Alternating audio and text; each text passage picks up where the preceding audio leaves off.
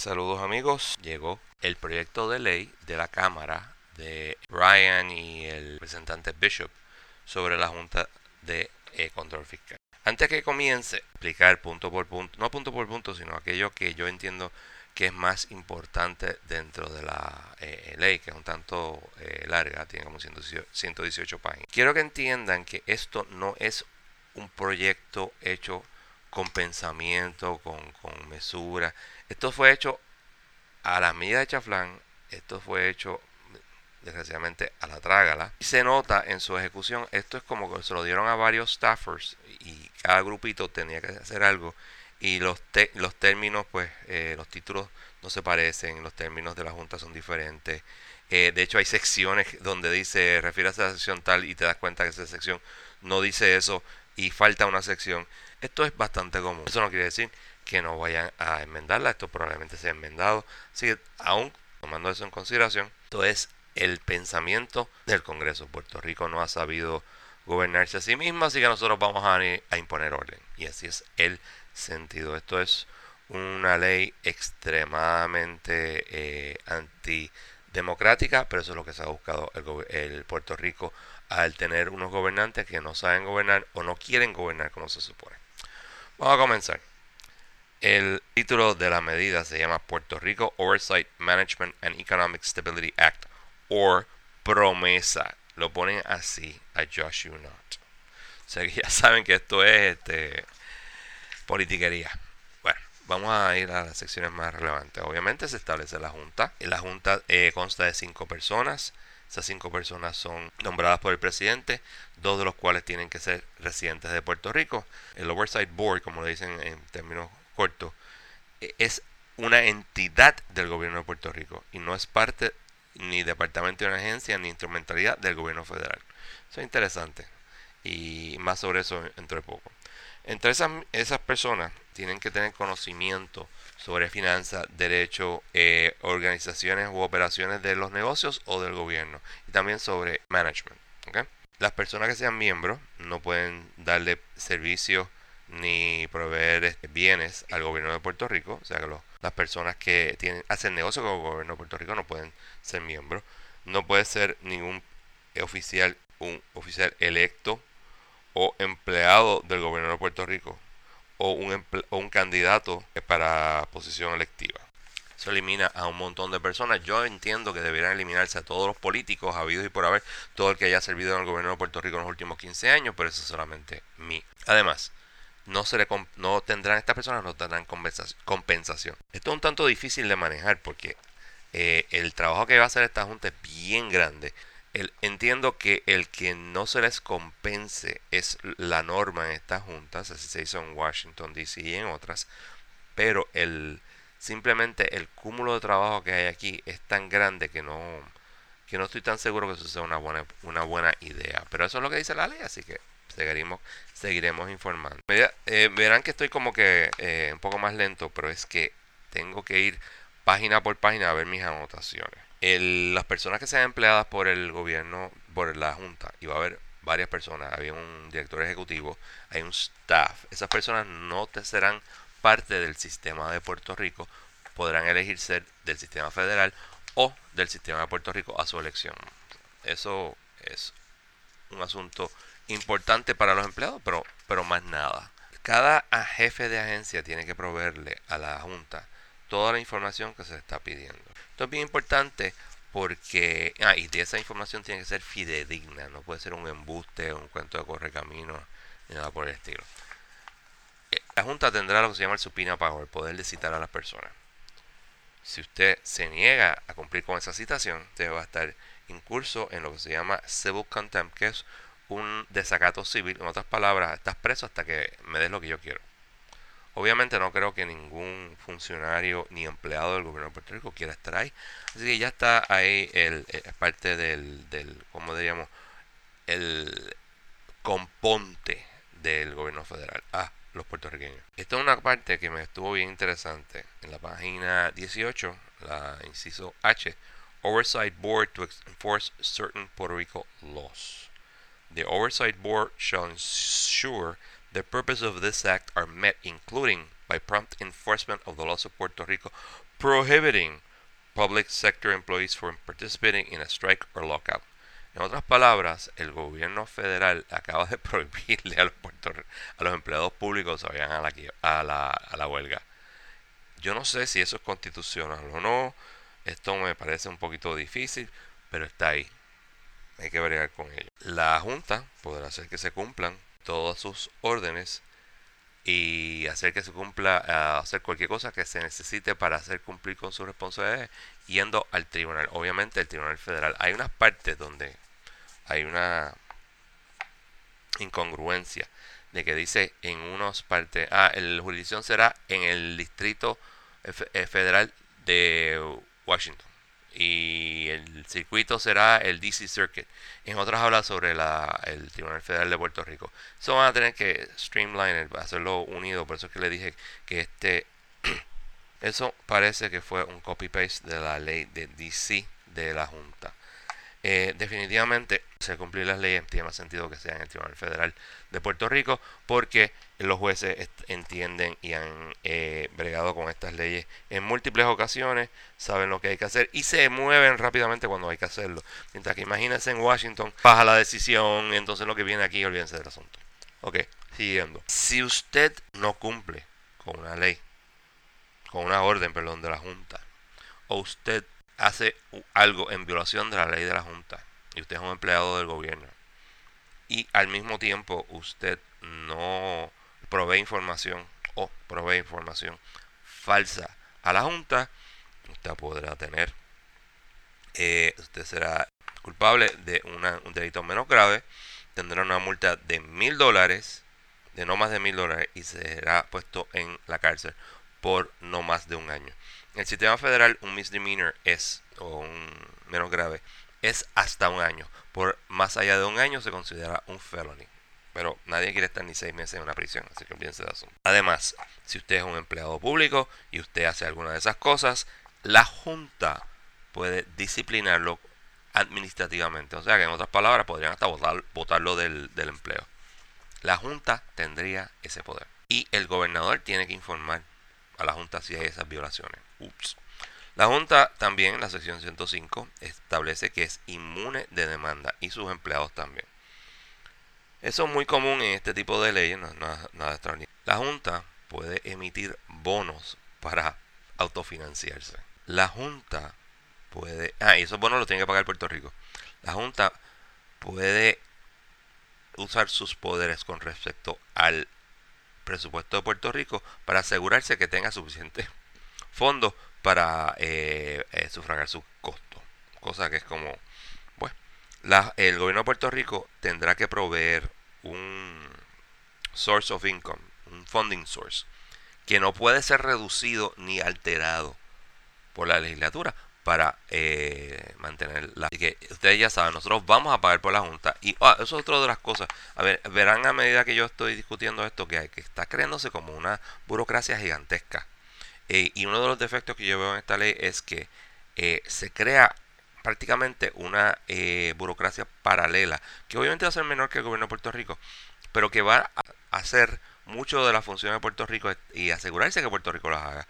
Y entonces estamos tratando de resolver el problema burocrático creando otra burocracia. Eso nunca es una buena idea en mi opinión. Si vas a emitir bonos, pues sí, puedes contratar los abogados y todos los profesionales que necesitas para que esos bonos se emitan y lo va a pagar Puerto Rico. Ni el gobernador ni la legislatura podrán ejercer algún control, supervisión o revisión del Oversight Board o sus actividades. O hacer algo que eh, vaya en contra de la política de ese Oversight Board. O sea, Rakiti, otra limitación a la eh, autonomía de la board. Va a tener que contratar sus propios abogados. El Departamento de Justicia de Puerto Rico no lo va a poder representar. Como dije anteriormente, la ley establece que habrá un director ejecutivo que va a ser que en realidad esté llevando a cabo las actividades de día a día. Yo, yo diría que ese va a ser el administrador de Puerto Rico.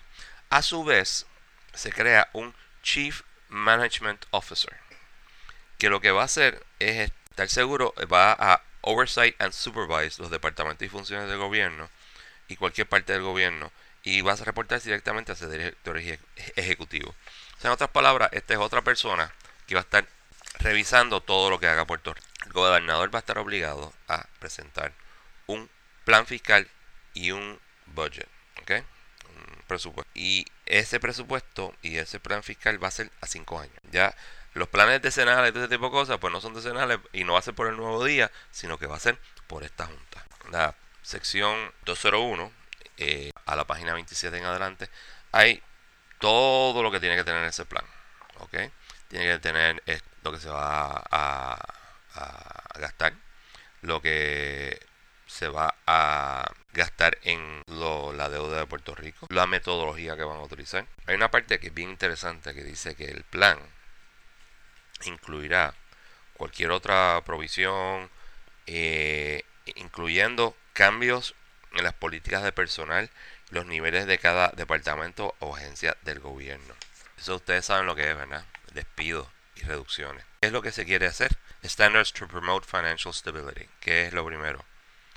Un presupuesto balanceado. Eh, y, espero que esta vez, a diferencia del presupuesto balanceado, que no está balanceado de los últimos dos años según Alejandro García Padilla, pues estos sí sean balanceados. Eso es tal vez lo más importante que quiera hacer todo este plan y la, y la Junta en general. La Junta le va a decir a, los políticos de Puerto Rico, al gobernador y la, la legislatura, cuándo lo quiere, cómo lo quiere y cuánto tiempo tienen para hacerlo. Y es ordenado. Tienen que hacer también una proyección de, entrada de lo que va a venir. Una vez se le presente el presupuesto, la Junta es la que va a decir si ese presupuesto cumple con el plan fiscal. Si no cumple con el plan fiscal, le van a decir, bueno, tu, legislatura y gobernador, ustedes tienen tanto tiempo para hacer para llevar a cabo esto. Si no, yo soy el que voy a decidir cuál va a ser el presupuesto. Y ese presupuesto va a ser el presupuesto válido. Es así. Página 33. Cuando la legislatura apruebe el, eh, presupuesto, va a pasar lo mismo. Van a mandárselo a ellos y van a decir, ok, yo estoy de acuerdo o no estoy de acuerdo. Si no lo corrige, ah, pues yo hago lo que me da la gana y yo impongo lo que hay que hacer. Eso es algo sumamente... Y eso sigue por todo el proyecto de ley. Cada eh, cuatro meses, quarterly, eh, se le va a hacer un informe de los ingresos y egresos y el cash flow del gobierno. Si la Junta entiende que ese reporte tiene alguna variación del plan fiscal o del presupuesto, pues le va a decir a Puerto Rico, mira, este, arréglame eso y cumple con el presupuesto. Si no cumple, pues yo te reduzco el presupuesto. Control es poco. Esto es una, sección interesante, la sección 203. Si la Junta determina en su discreción que el gobierno de Puerto Rico ha con éxito ha llegado a un acuerdo voluntario con los que tienen su deuda para reestructurar esa deuda en una manera que es sostenible y conforme con el plan fiscal, la Junta dirá, ok, chévere, esto está bueno. Segundo, dentro de los seis meses de que se haga la Junta, el gobernador someterá un reporte auditado a la Junta, documentando todos los Discretionary Tax Waiver Agreements. O sea, todos esos acuerdos de, de taxes, donde dicen, ah, pues no me pagues esto, no me pagues lo otro, van a tener que ser aprobados por la Junta. No new tax waiver agreements may be executed by the government of Puerto Rico without prior approval of the Oversight Board. Eso lo que quiere decir es que los que ya están aprobados, pues están chéveres, los que no están aprobados, pues tienen que pasar por la Junta. Además, y vamos a bregar con la, eh, los retiros. El plan fiscal tiene que bregar con los retiros. Eh, eh, y tiene que establecer adequate funding for public pensions system. Eliminar los presupuestos a largo plazo. Ustedes saben, eh, los déficits de presupuesto a largo plazo, ustedes saben que el gobierno de Puerto Rico tiene unos déficits a largo plazo de, billones de dólares. Eso tiene, el plan tiene que bregar con ello. Eh, tiene que eh, mejorar la gobernanza. Eso tiene que ver con muchas cosas, muchas cosas. Y si no lo hacen, la Junta lo hará por ello. Si el plan fiscal no sé que se presenta no es aprobado, la Junta presentará su propio plan fiscal. Y ese será el plan fiscal. Sección 205. La Junta va a revisar todas y cada una de las leyes que sean aprobadas por la, legislatura para asegurarse que esa ley eh, cumple con el plan fiscal. Y esto es bien importante. If the Oversight Board determines that an act is significantly inconsistent with the applicable fiscal plan or budget, the act shall be null and void. En otras palabras, si esa ley está es significativamente inconsistente con el plan fiscal del presupuesto, es nula. Está poniendo un veto a las leyes de Puerto Rico. Interesantemente, como dijo la fiscal federal que argumentó el caso de Sánchez Valle, que le dijo a la juez Sotomayor, sí, el Congreso puede vetar las leyes de Puerto Rico. Y la pobre juez Sotomayor estaba escandalizada con eso. Pero así es lo que piensa el Congreso y también, y yo creo que el Ejecutivo piensa, bueno, el Ejecutivo piensa lo mismo, ya lo dijo. También se le pueden enviar las leyes eh, que se proponen a la Junta para que, como que dice, pues lo apruebe. Pero como dice es en la ley, en la página 49, aún si, si de esa eh, revisión preliminar eh, dice que sí, eso no quiere decir que después no digan que no. Así que no, vale no sirve de mucho hacer eso. Una sección que yo creo que todos nosotros vamos a estar de acuerdo. Cualquier contrato o eh, lease, este, alquiler, es propuesto para que se haga con el gobierno de Puerto Rico, tiene que ser aprobado por la Junta. Y si la Junta no está de acuerdo, ya saben. Si es un contrato que tiene que ser aprobado por la legislatura y la legislatura lo aprueba, la Junta puede decir, ¿sabes qué? No me gusta, esto está en contra del plan fiscal o el presupuesto y se acabó la ley. Y cualquier cambio que se haga en el presupuesto tiene que ser preaprobado por la Junta. Esto es buenísimo. Sección 206. The government of Puerto Rico may not borrow money during an oversight year unless the oversight board provides prior certification that both the receipt of funds through such borrowing and the repayment of obligations incurred through such borrowing are consistent with the fiscal plan and budget for the year.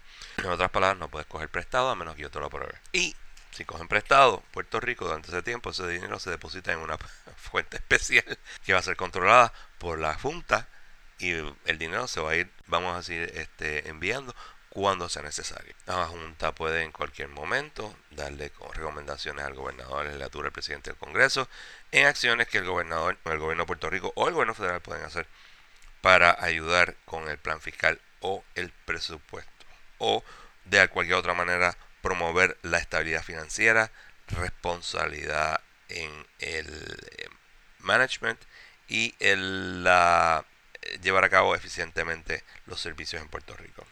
Hmm. Recomendaciones. Ah, pero hay un detalle. Una vez se presentan las recomendaciones, que pueden incluir alternativas para, para pagar las pensiones de los empleados públicos ya retirados, modificaciones en la transferencia de los tipos de servicios que se dan en otras eh, privadamente, entonces el gobierno de Puerto Rico paga para que se den ciertos servicios privadamente, pues pueden cambiar eso.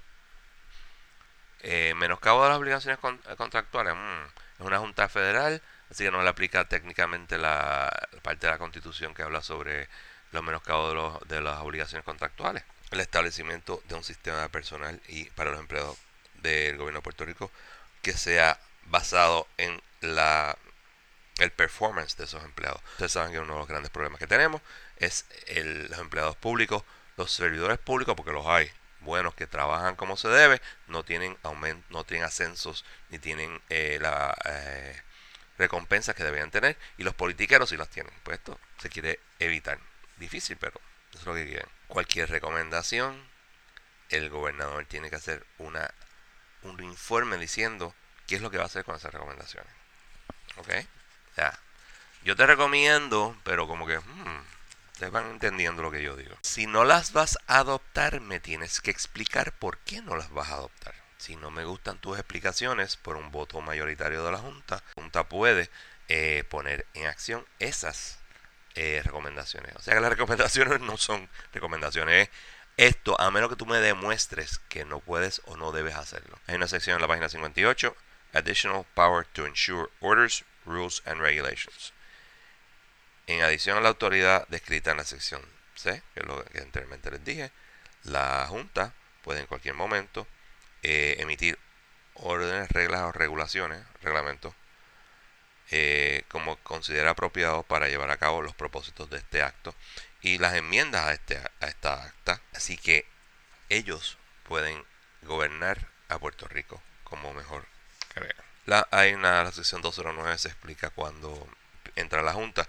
Obviamente esto es cuando, después de que la Junta deje de existir, porque inmediatamente, la ley especifica que inmediatamente que, que se apruebe la ley se entiende que hay un periodo de emergencia y tiene que entrar la Junta de control. Esa sección pues es cuando la Junta está durmiendo, cuando se tiene que entrar y cuando deje de pagar las deudas, cuando no pueda pagar los, los, eh, eh, empleados, etcétera. Para que la Junta deje de, de, funcionar, de estar activa, el gobierno de Puerto Rico debe eh, poner, debe tener acceso a corto y largo plazo a los mercados de crédito en unos intereses razonables. No dice que interés esto es copiado de la Junta de Washington.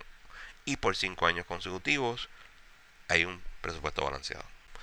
Eso es un, requisito que es objetivo. Aquí vienen los bonos. Sujetos a, la, esta es la sección 211, sujetos a las limitaciones aquí. La Junta puede, a petición del gobernador y, y de la legislatura, o sea, una ley, el gobernador la firme, etcétera, puede emitir bonos, notas u otras obligaciones para tomar prestado en el nombre y para el uso del gobierno de Puerto Rico en aquellas cantidades que la Junta considere apropiadas. O sea, me imagino que la ley diga, por favor, pero que me presten 2 billones y la Junta nada, cógense 500 y no joroben más. Y también lo puede hacer con las eh, corporaciones públicas. Entiendan, si la corporación pública pide, por favor, la autoridad de acueducto, por favor que me presten 500 millones la Junta puede emitir esos bonos, pero serán esos bonos se depositan en una cuenta de la Junta y la Junta es la que va a manejar ese dinero. Cuando la Junta tome prestado, el gobierno de Puerto Rico tendrá que dirigir o pledge, que sería en este caso como este, decir un estilo cofina. Este dinero es para esto. Dirigir esos fondos para el pago, para que la Junta pueda pagar los bonos que se emitan asumo que esto es para que, aunque el gobierno de Puerto Rico sea el que pague, como la Junta pues teóricamente va a tener más will y probablemente sea mejor manejada el gobierno de Puerto Rico, los mercados digan, está bien, yo te lo voy a prestar. Pero claro, eso va a depender de la condición económica y fiscal del gobierno de Puerto Rico, porque al fin y al cabo el gobierno, aunque lo tome prestado la Junta, el gobierno es el que lo paga. Y el gobierno de Estados Unidos no es responsable de esos, de esos eh, bonos. En un momento determinado, si la Junta así lo, lo, entiende, puede tomar ese dinero que ha sido depositado y proveérselo al gobierno de Puerto Rico. Eso también es posible. No es probable que ocurra, pero siempre puede. La sección 215, como les dije, eh, el crédito de los Estados Unidos no está expuesto a esto. Es gobierno de Puerto Rico. Lo cual va a limitar hasta cierto punto cuánto se pueda coger prestado. Pero la Junta podrá asistir a las municipalidades en el entrenamiento del personal y hacerlo más efectivo en la eficiencia de su supervisión y manejo. O que también van a tocar los municipios. A través de toda la ley hay diferentes secciones que repiten lo mismo, de que la Junta puede pedir eh, informes, reportes de las diferentes agencias y del gobierno y del gobernador en sí. Y la Junta también tendrá que hacer un informe anual al Congreso sobre lo que está pasando. Obviamente eso es bien importante para poder establecer que la Junta está siendo efectiva. En la sección 301 la página 72 empieza lo que se llama Adjustment of Debts. Vamos a ver, la 301 coge la sección A y te dice todas las secciones del código de quiebras que aplican. Gente, esto es básicamente adoptar el código de quiebras en esta ley. Todo lo que yo he estado hablando anteriormente habla sobre la Junta de Control de Puerto Rico. Cuando habla del código de ajuste de deuda, están diciendo, bueno, este eh, esto aplica a las municipalidades y cuando hay una junta, pero la ley no tiene una especificidad sobre cómo se establece una junta en un territorio. Por ejemplo, la ley de eh, Bob Menéndez y la del gobierno federal establecía que se crearía una junta si el gobernador y la legislatura del territorio solicitaban que se hiciera una junta. Aquí eso no está. Eso obviamente se puede cambiar fácilmente, pero es para que vean lo rápido que todo esto se hizo. El territorio obviamente pues incluye a Puerto Rico, etcétera, etcétera. Y el deudor puede ser el territorio. O sea que teóricamente están hablando aquí de que los GOs podrían caer bajo esta ley.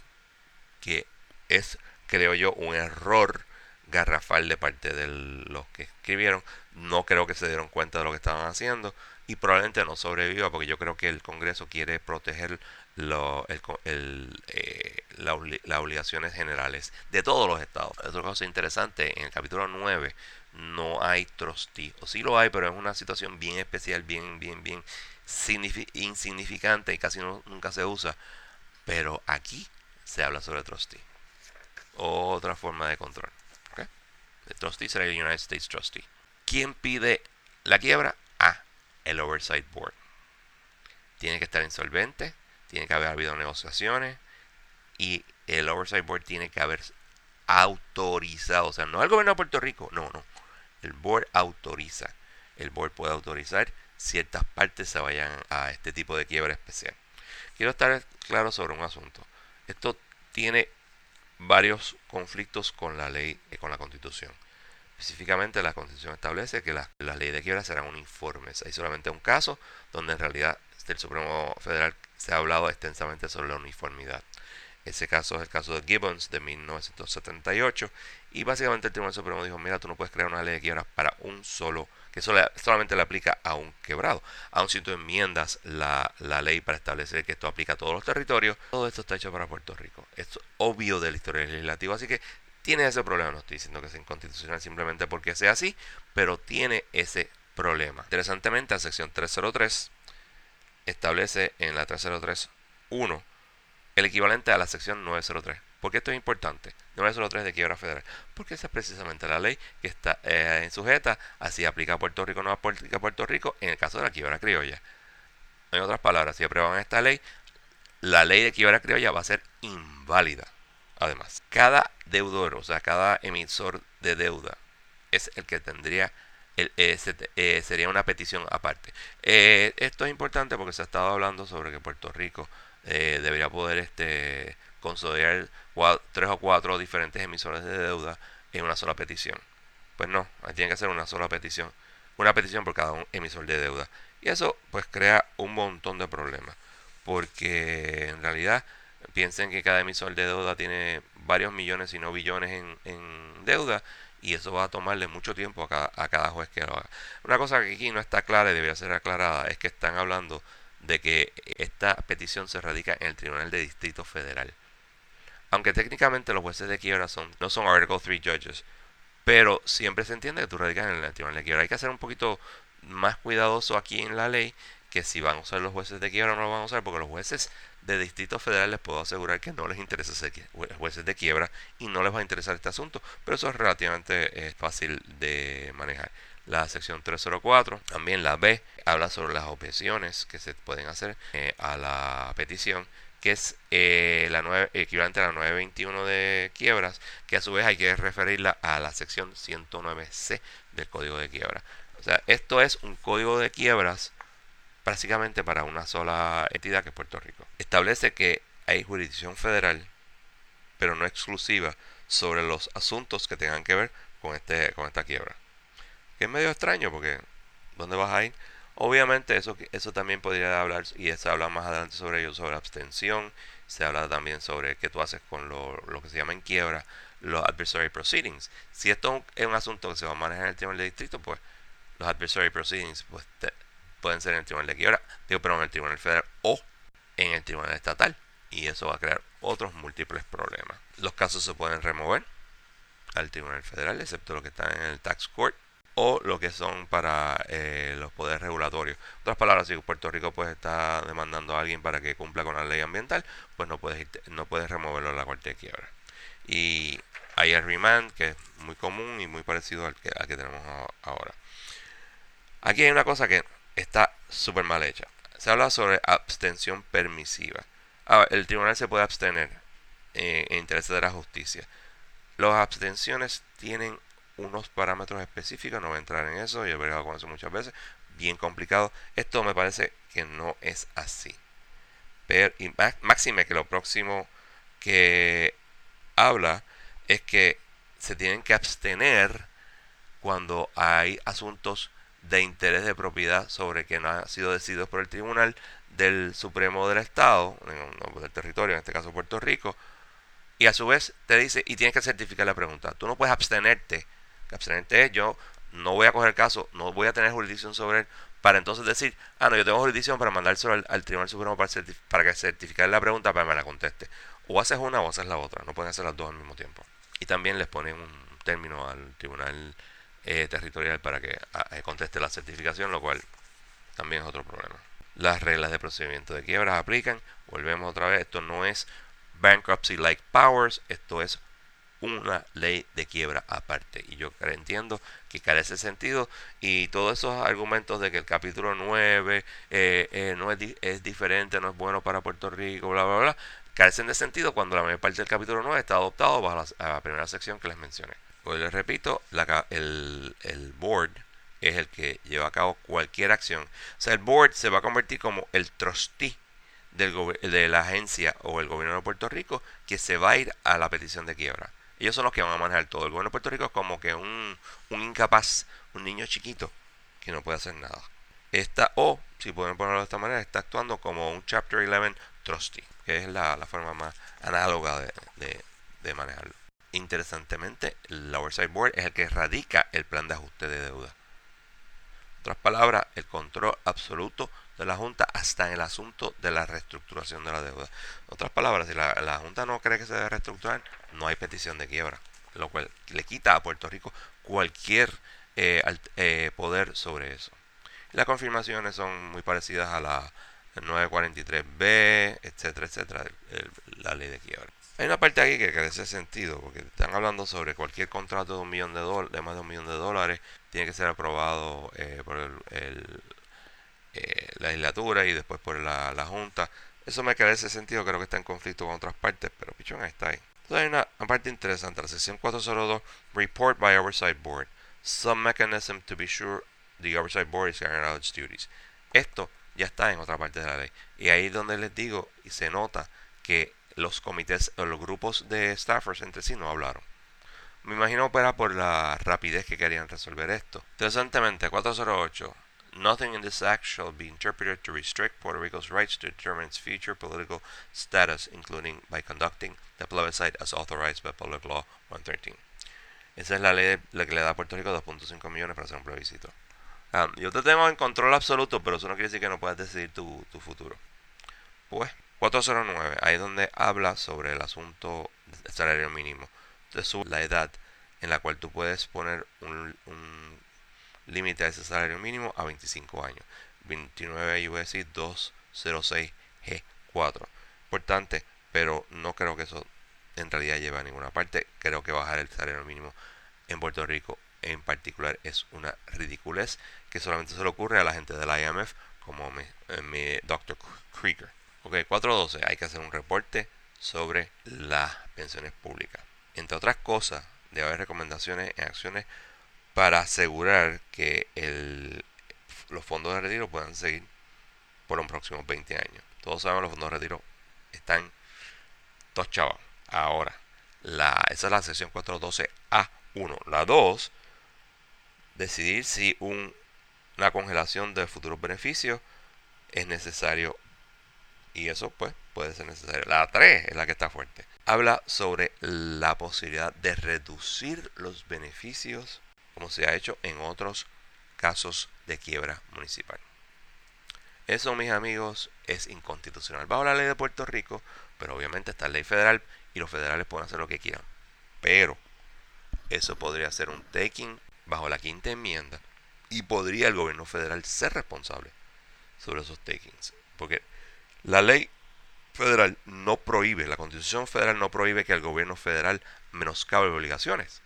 Pero te dice, si lo hace, tienes que pagar justa, de forma justa por ello. Así que eso, eso se llama el Tucker Act. Lo pueden buscar si desean. Hay un montón de requisitos para los informes y creo que son importantes que los lean. Ok, ah, vamos a una parte que es bien, bien, bien importante. Un automatic stay upon enactment. ¿Qué es lo que eso quiere decir? Pues va a haber una orden de quita, que es paren todos los litigios una vez la Oversight Board sea establecida. Para el comienzo o continuación de cualquier pleito que haya sido comenzado para recobrar una reclamación basada en bonos en contra del gobierno de Puerto Rico. Bueno, Puerto Rico se define ampliamente. Eso es para embargos, detiene embargos, detiene todo, todo, todo, todo, todo procedimiento, incluyendo lo que se llama un set-off. Ah, tú me debes, pues yo te debo, pero tú me debes, pues yo no te voy a pagar por esto. Eso es un set-off. Eso va a incluir toda reclamación hecha en o antes de diciembre 18. Eso incluye la reclamación de AMBAC, se radicó en enero. Ambag es una aseguradora que dice, no, ese clawback está mal hecho. Pero no aplica a Walmart. Claro, la situación de Walmart no es de bonos, pero no aplica a eso.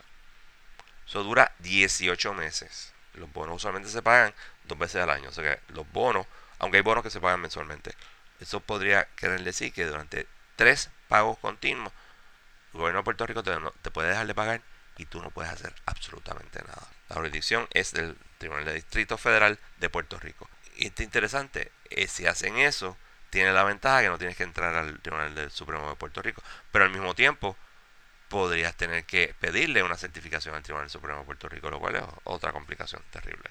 Hay una excepción que para ese stay, para levantarlo, pero esa sección, cuando usted lo lee, se da cuenta de que no está ahí, falta. La pensaron, pero se quedó en el tintero. Eso es desgraciadamente obvio y van a tener que repararlo. Eso está en la página 99 a 100. Ustedes verán el brinco, se van a dar cuenta que eso se quedó en el tintero. Otra cosa importante, si usted tiene un contrato con el gobierno de Puerto Rico, ese contrato tiene que seguir en funciones, aunque bajo este automatic stay. Y entiendo yo que no puede ser terminado porque simplemente pues hubo una cláusula que decía, bueno, si tú haces eso, pues te termina el contrato. Eso puede querer decir, si no te pagan, podrías suspender el contrato. No está claro, debería ser más claro. Hay otras secciones que tienen que ver con los permisos y todo ese tipo de asuntos. Yo no voy a entrar a eso, yo creo que eso es una buena idea. De que se haga más rápido toda la permisología. Yo entiendo, sin embargo, que eso no debe ser una ley federal, sino que se debe hacer esas recomendaciones que hace la, la Junta. Como ustedes verán, esto no, como está, no debería ser aprobado. Hay secciones completas que están incongruentes con otras partes de la ley y estoy seguro que va, se va a cambiar. Eh, especialmente que cuando llegue al Senado los senadores lo van a cambiar. Será interesante ver si después del impago de mayo, si es que hay un impago con la, el Banco Mental de Fomento, va todo a cambiar y va a ser esto un procedimiento mucho más rápido de lo que ha sido hasta el momento. Una cosa que tengo que mencionar es bien importante. Este stay podría ser una violación de la quinta enmienda. ¿Por qué? Porque no usar los, los, los meses, eh, dos o tres meses, el gobierno federal podría ser responsable por esa la pérdida que pueden tener esas personas que no han sido pagados. Lo estoy repitiendo nuevamente de otra manera precisamente porque es tan importante. Si, si no se debe hacer, no se debe hacer un bailout a Puerto Rico, ese stay es un bailout a Puerto Rico. Porque no tendrían, no pueden demandar a Puerto Rico, los bonistas sufrirían y ese taking tiene que ser pagado por el gobierno federal porque es el que lo está haciendo. Y 18 meses son, como les dije, por lo menos tres pagos. Y los intereses que, y usualmente cuando usted deja de pagar algo, los daños, entre comillas, son intereses. Y si estamos hablando de varios billones de dólares, pues esos intereses los tiene que pagar el gobierno federal, que no es lo que yo creo que ellos quieren hacer. Entonces, esta ley tiene que ser revisada completamente. Me parece también que en demasiadas partes se dice, si tú no lo haces, yo lo impongo. Tendría más sentido simplemente decir, ah, tú no lo haces, no hay problema. Se te reducen los fondos federales en tanto. Si es en eso, en tanto. Ese debe ser el, el stick al carrot de simplemente, mira, pues este, te vamos a ayudar. No es el rescate que quiere Puerto Rico, definitivamente no lo es. No hay mucho que el gobierno de Puerto Rico pueda hacer. Eh, he visto personas diciendo, vamos a demandar. En Puerto Rico es un territorio, con la cláusula territorial tú lo puedes hacer hay que bregar con lo que se tiene. Sí se debe cambiar, sí hay cosas que, son positivas, otras que no son tan positivas.